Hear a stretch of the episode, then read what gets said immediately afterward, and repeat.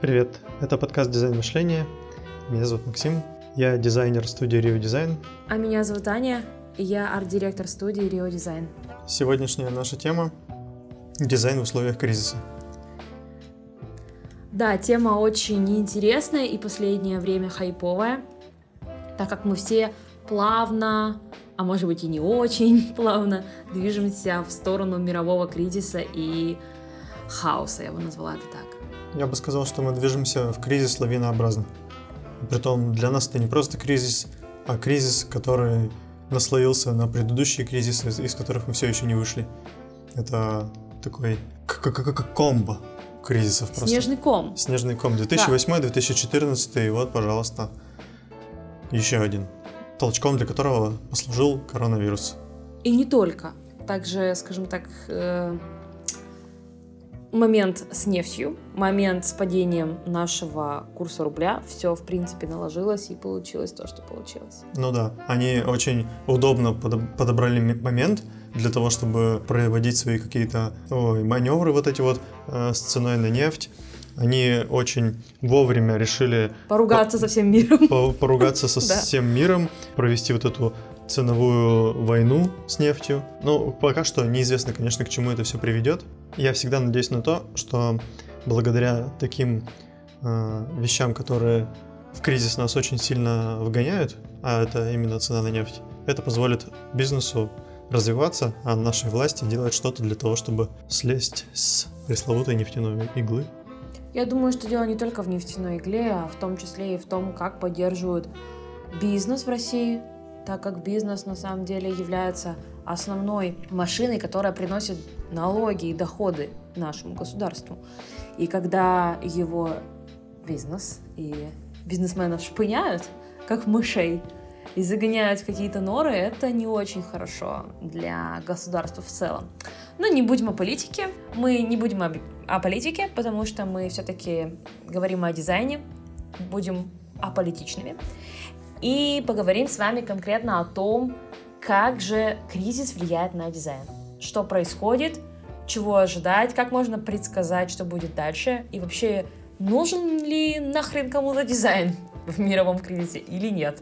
Вообще, я считаю, что в кризис дизайн становится утилитарным, потому что дизайн и разнообразный дизайн, ну, если можно так опять же сказать, ну, по-простому, в общем, какое-то что-то вычурное такое, невероятное, происходит только тогда, когда у людей дохрена денег, и им э, не нужно закрывать свои основные потребности, жизненно необходимые. Вот тогда возникает уже дизайн в том понимании, которым видим его сейчас.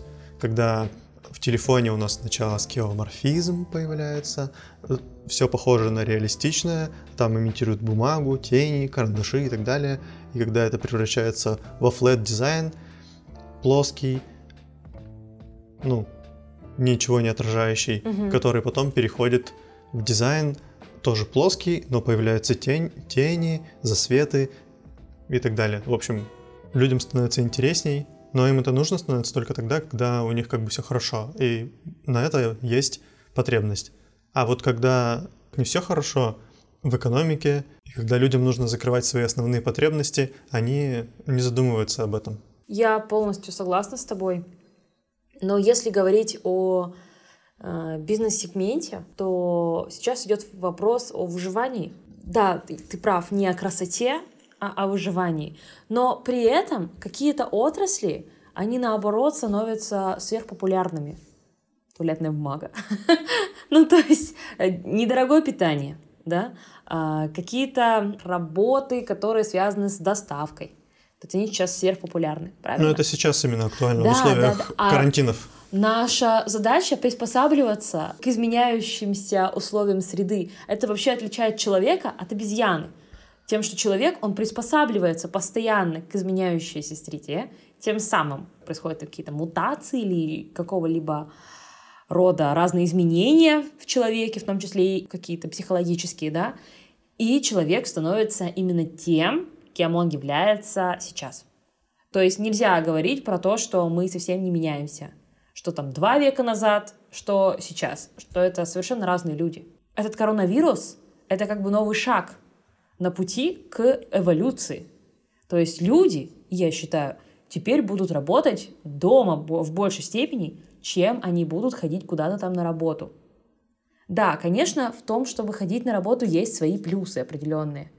Но сейчас люди посидят дома и поймут, блин, на самом деле сидеть дома это классно, можно работать. Все принудительно почувствуют себя фрилансерами. И таким образом они почувствуют действительно классный вообще кайф, который вот во фрилансовской жизни есть. То есть тебе платят деньги, а ты сидишь дома и что-то делаешь. Это круто.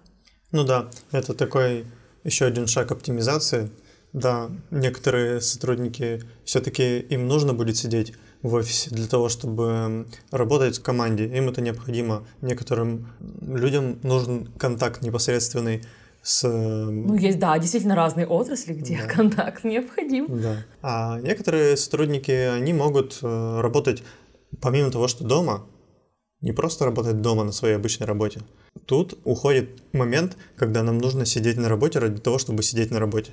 О, это ужасно. Да, это и ужасно. тут появляется новый, новый элемент. У тебя появляется много свободного времени, дома ты не ограничен ничем. И когда ты сделал свою работу, как выполнил свою задачу, на работе ты обязан был сидеть играть в косынку дальше, а здесь ты можешь... Обязанность играть в косынку. Ну, извините, так оно и получается. А здесь ты можешь, э, поскольку ты все равно удаленно работаешь, ты можешь на другую работу еще одну устроиться, и там, например, выполнить ту же задачу для другого работодателя. Да, действительно, и зарабатывать больше денег. Да, то есть ты потенциально можешь заработать больше денег, а все вокруг экономят на том, что не держат офисы и не держат кучу сотрудников. И при этом ты экономишь свое время. Тебе да. не нужно разъезжать туда-сюда, тебе не нужно какие-то траты дополнительные экономические, да, например, на тот же транспорт.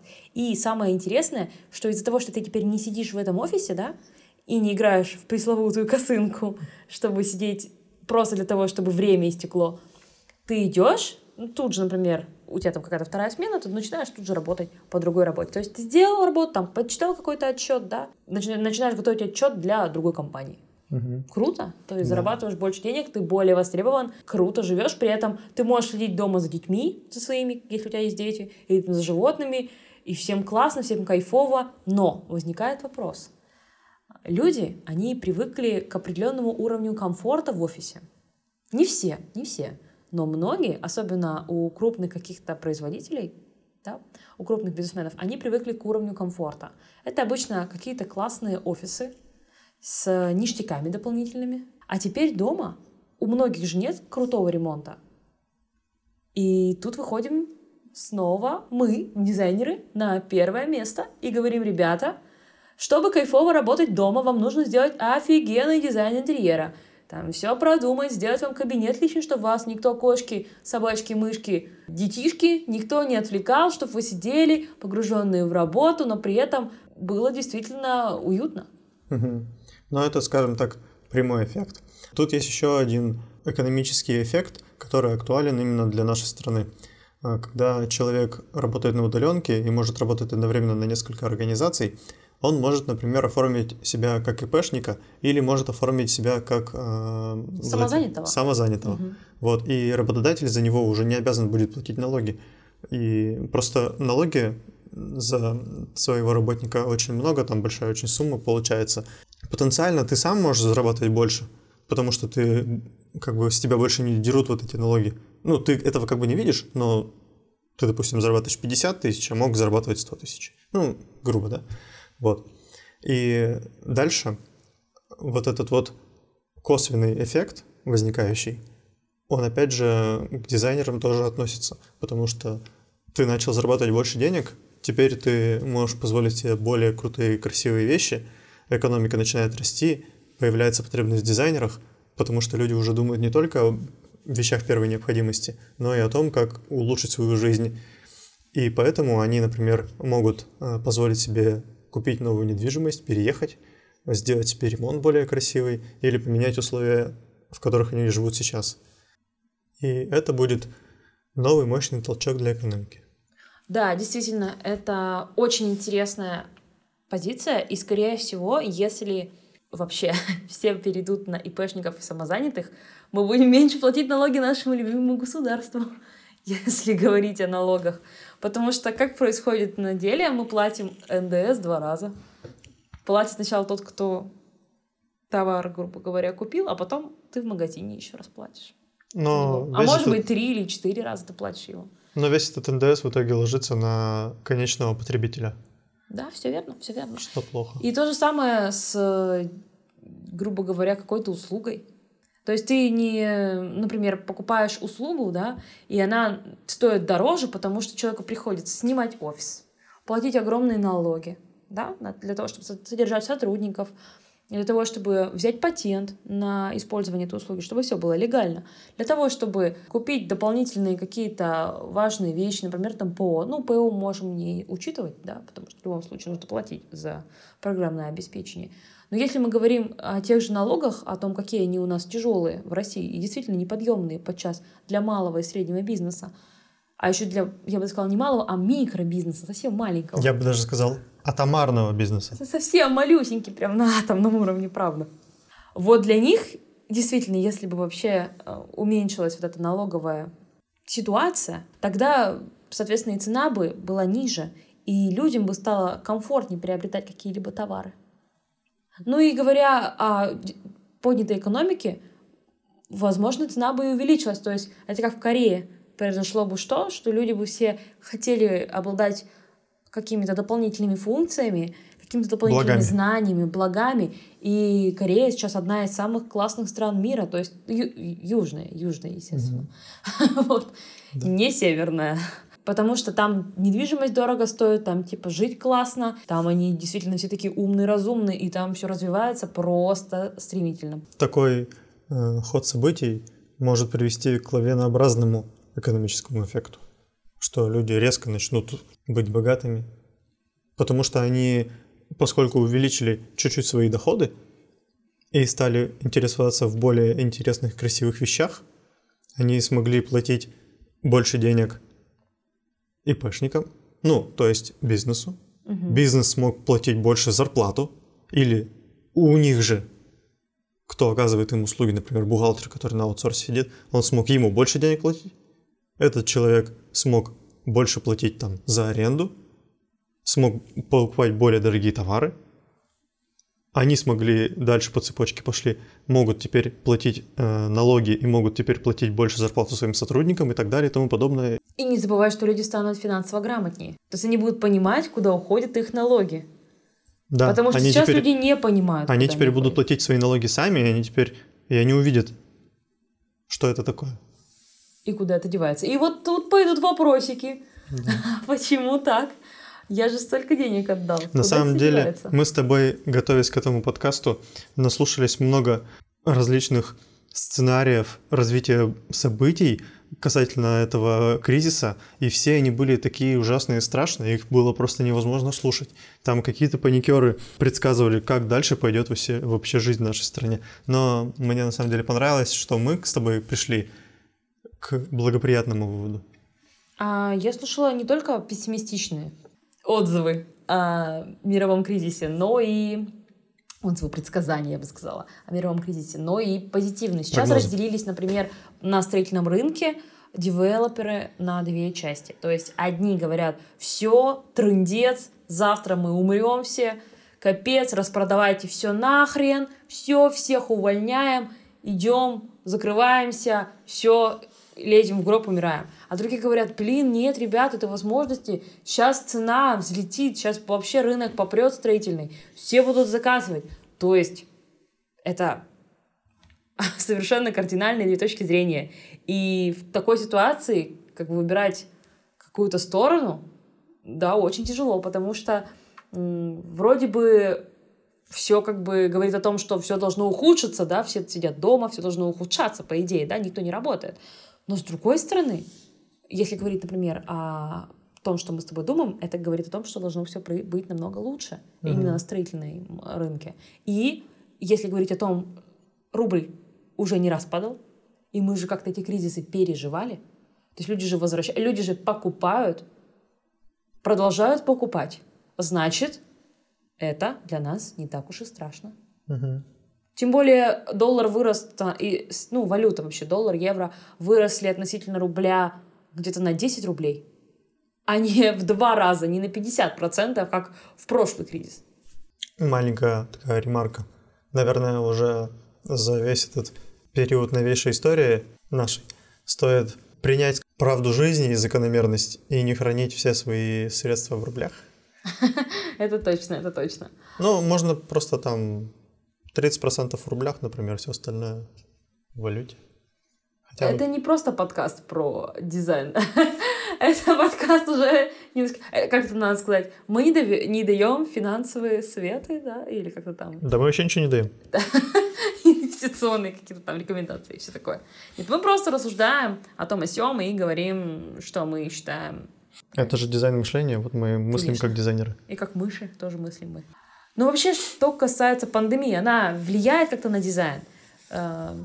Изменяется ли культура? Изменяется ли подход в дизайне? Что ты про это думаешь? Пандемия не прямо сейчас, но начнет влиять, когда люди, пожив в карантине, поймут, что это такое. Ну, мы же большую часть своей жизни проводим не дома, а теперь довольно длительный период мы будем находиться дома. Я думаю, что это может серьезно повлиять. Люди пересмотрят место своего обитания и ценности. Ареал ценности. своего обитания. Ареал. Прям представляю, какие-то антилопы вокруг меня промчались только что. Да. да, просто это минимум полгода этого хайпа с коронавирусом. Минимум полгода мы будем слушать это, мы будем сидеть в изоляции. Э, говорят, две недели будем сидеть в изоляции. Нет, продлевают же, продлевают. Постепенно ты выходишь из кризиса, но он все равно отражается на тебе. Полгода будем это слушать, а может быть целый год. Потому что вакцину сказали, что в этом году не изобретут. Как ты думаешь, многие бизнесмены говорят про поддержку предпринимателей в разных странах, и не только предпринимателей, но и обычных людей. Как ты думаешь, нужно это делать или это не нужно? Или, может быть, стоит отправить всех в свободное плавание на произвол судьбы, выживет сильнейший, вот когда все вот эти слабая шушера отсеется, останутся только сильные и мощные. Как думаешь, Мне что нравится, лучше поддерживать нас всех? Или... Назвал население какой-то страны шушерой слабой. Я бы сказал так, подход, как будто бы привезли э, мешок с котятами, бросили в лесу и сказали, ну, ребята, дайте, дайте дальше сами. Ну, не очень хороший, не очень хороший. Все-таки, если ты хочешь, чтобы выросли сильные коты, котов надо покормить. Они же сдохнут у тебя. Ну, может быть, кто-то не сдохнет, кто-то будет прям котярой такой, волчарой, да, в лесу будет жить, охотиться на птиц. Но, я не знаю, из пятерых котят четыре-то точно сдохнут. Такой подход перейдет к тому, что у нас бизнес закроется. Блин, у нас и так бизнес закрывается. У нас 90% там, бизнеса, который открывается, в первый год закрывается. Вот нет хорошей жизни, они закрываются. Сколько мы делали дизайнов, э, вот графических там и если говорить о интерьерах, интерьерных, когда бизнесы вообще были ой, прям на грани, на грани того, чтобы закрыться. Очень страшно.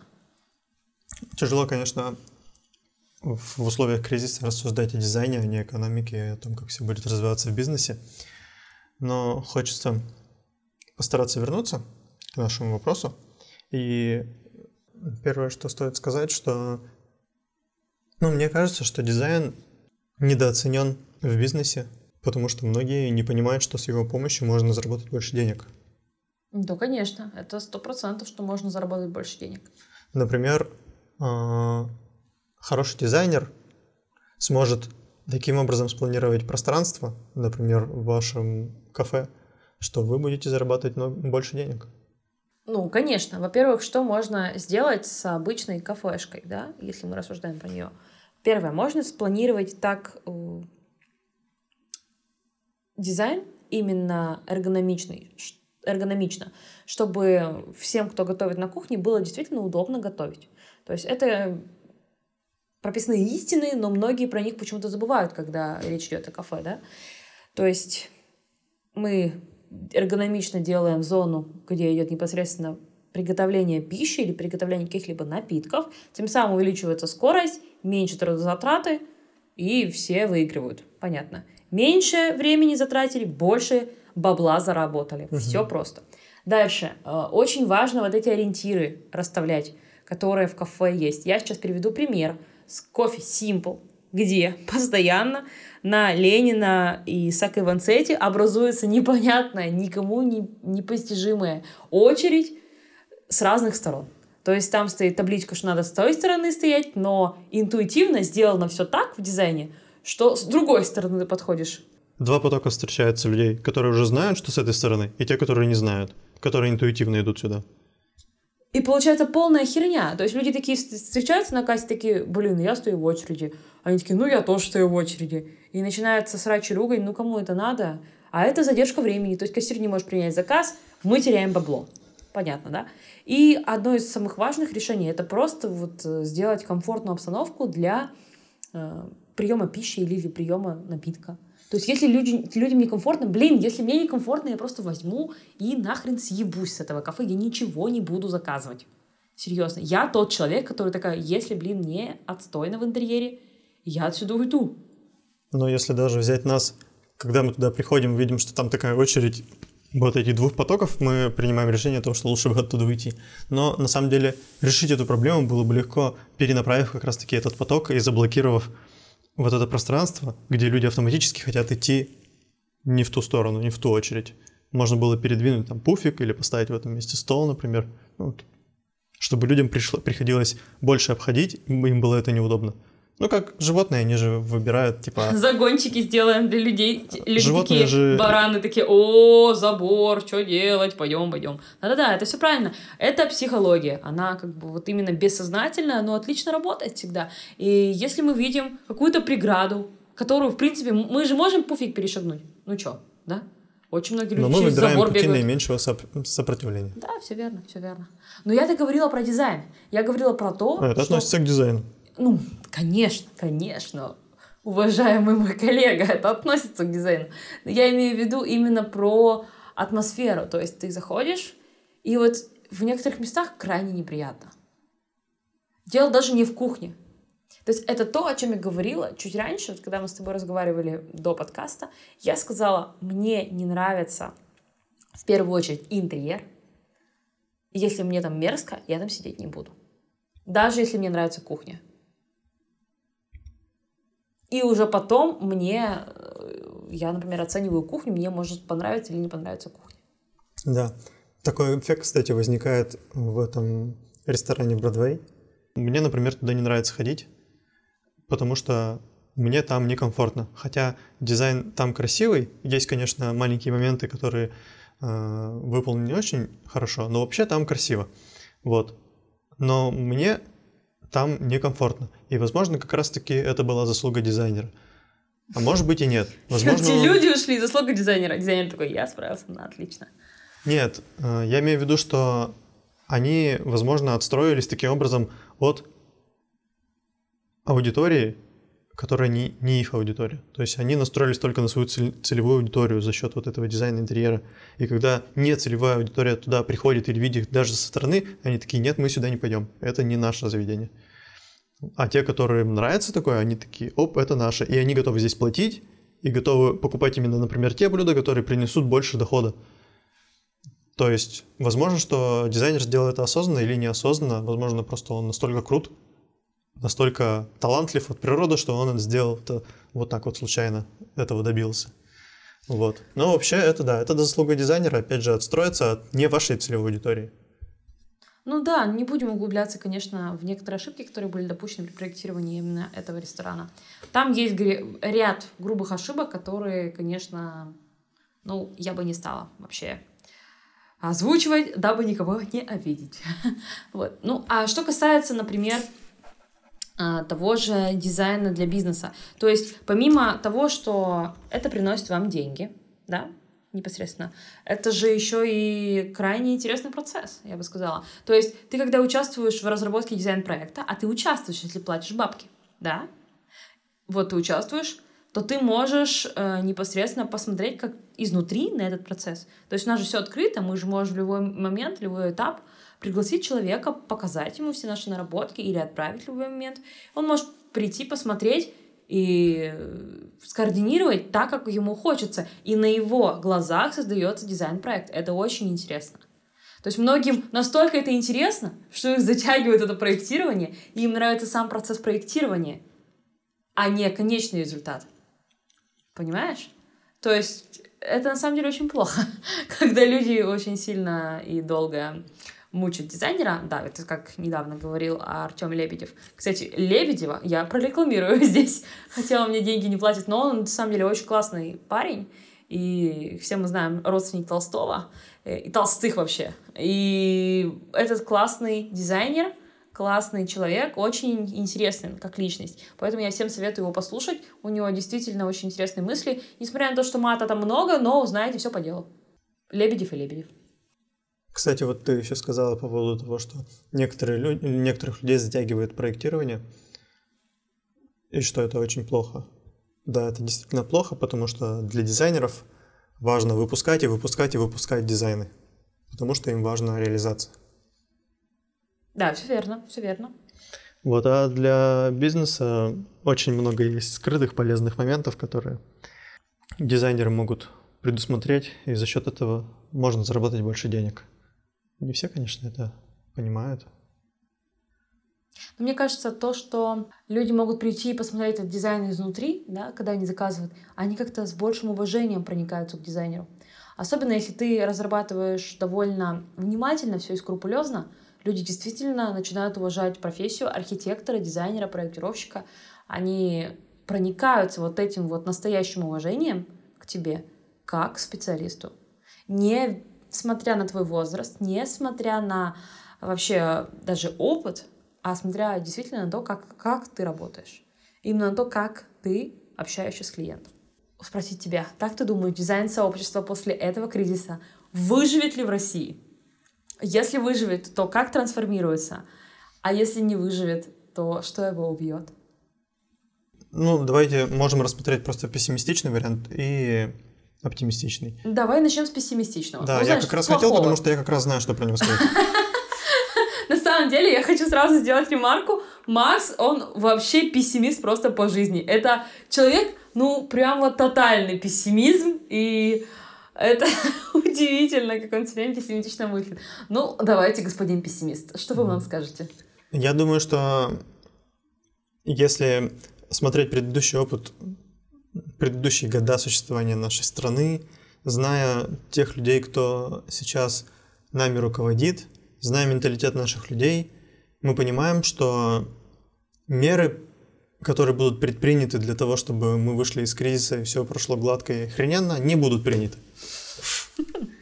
Поэтому как и в области дизайна, так и в любых других областях вы, выживут мастодонты – те, которые накопили много денег, те, которые были очень богатые, которые смогут долго и нудно сидеть, жрать сухари, сушеные, условно говоря.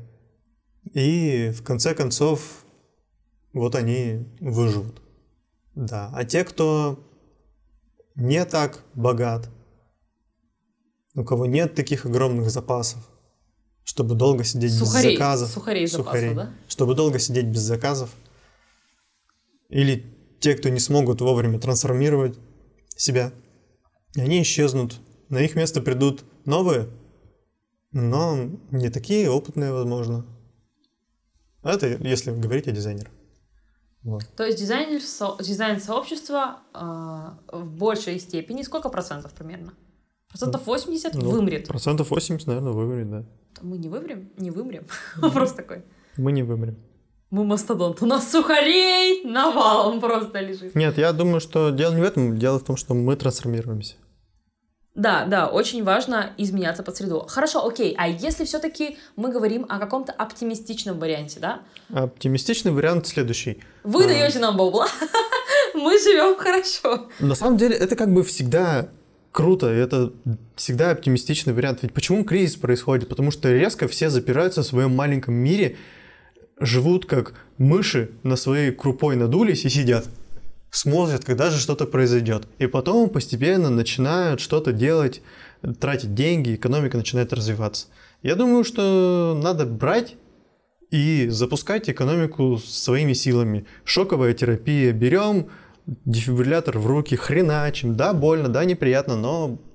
А что ты имеешь в виду? Как мы запускаем? Я имею в виду, что продолжаем тратить бабло, продолжаем покупать, не меняем свои привычки.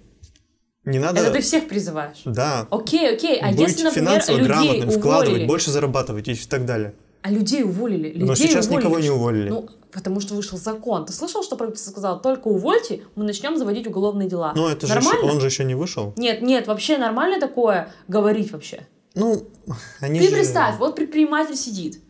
Вот он, э, у него заказов нет. Вот он там работал с кем-то, а сейчас заказов нет. Ну не туалетную бумагу он производит и не гречку, ну нет у него денег, нет заказов. Все ломанулись, блин, в гречку основу. Да никто не покупает эту гречку. Так покупают, блин, я тебе говорю, я полез. сейчас тебе скажу по поводу этой гречки. Так, сейчас, секунду, подожди, дай договорю. Короче, вот он сидит, нет у него заказов, а люди у него сидят, зарплату просят, а ему надо 20 тысяч, там 20 тысяч, 20 тысяч, там 60 тысяч, например, да, заплатить. Кредиты отдать. 60 тысяч, а еще налогов столько же 60 тысяч. Вы вообще забудьте про то, что вы платите этот НДФЛ сраный, 13-процентный. Херня он все, вы платите минимум 50%, а то со всеми скрытыми налогами вообще 100% платите от своей заработной платы. Когда вы говорите, блин, я хочу на официальную заработную плату, вообще это просто бред. Лучше пусть вам в конверте платят. Если хотите платить налоги, идите сами платите. Это капец полный. Серьезно, лучше официально куда-то дворником устроиться, чем платить эти налоги. Очень жалко. Ты, например, мог сотку получать, получаешь 50 тысяч, а 50 тысяч скушала. Государство на налоги. Ну, там не знаю, куда они делись, там просрались куда-то, да, условно говоря, как и всегда. Ну, так. Куда-то делись на важные нужды. И что получается? Когда ты выйдешь на пенсию, а ты, возможно, вообще не выживешь, не выживешь, не доживешь там, или пенсию отменят, или еще какая-нибудь херня, хуйня произойдет. Ну, в общем, ты дожил до пенсии, да? И твоя пенсия будет 3 тысячи, 7 тысяч рублей. Все, потолок до свидули. Че ты там платил каждый месяц 50 тысяч? Это всем похер. Люди там у нас миллиардеры, миллиарды платят. А пенсия 20 тысяч. Все, все, вот на этом и все.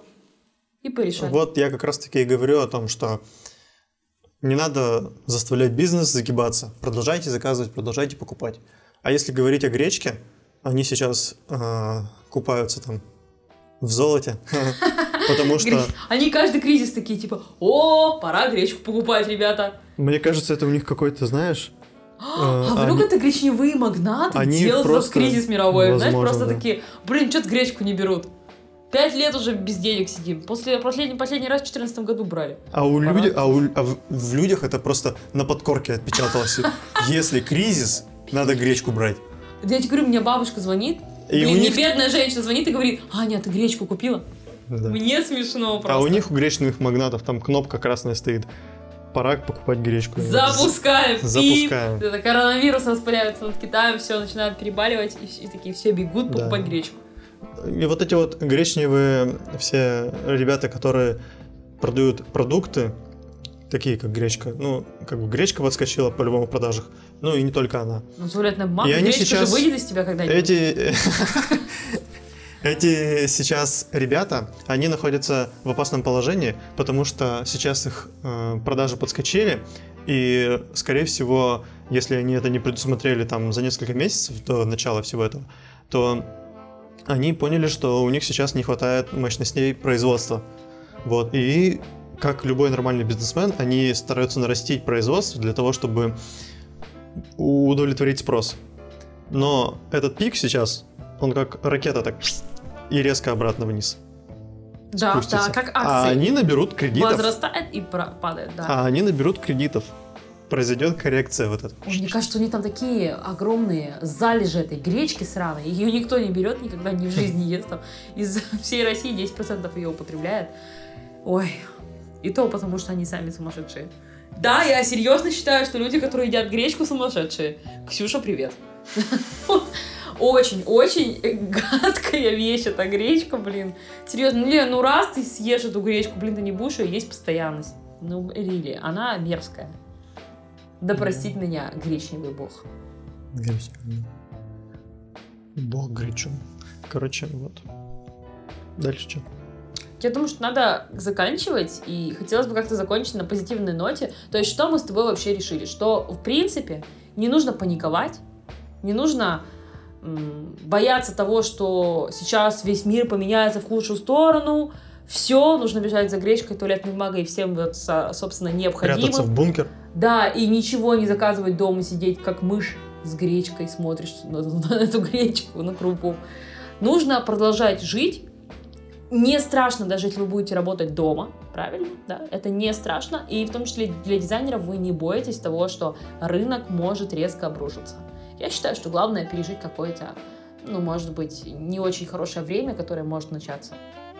Да? Главное пережить. То есть сейчас еще не началось у дизайнеров, сейчас еще есть заказы, еще есть люди, которые заказывают. Это может начаться в скором времени, но я считаю, что самое главное это не загоняться и продолжать жить так, как мы жили. Потому что действительно это вполне и спасет мир, экономику и дизайн. Дизайн спасет мир. Ну, с вами были Макс и Аня. Это дизайн-бюро Rio Design. Всем пока!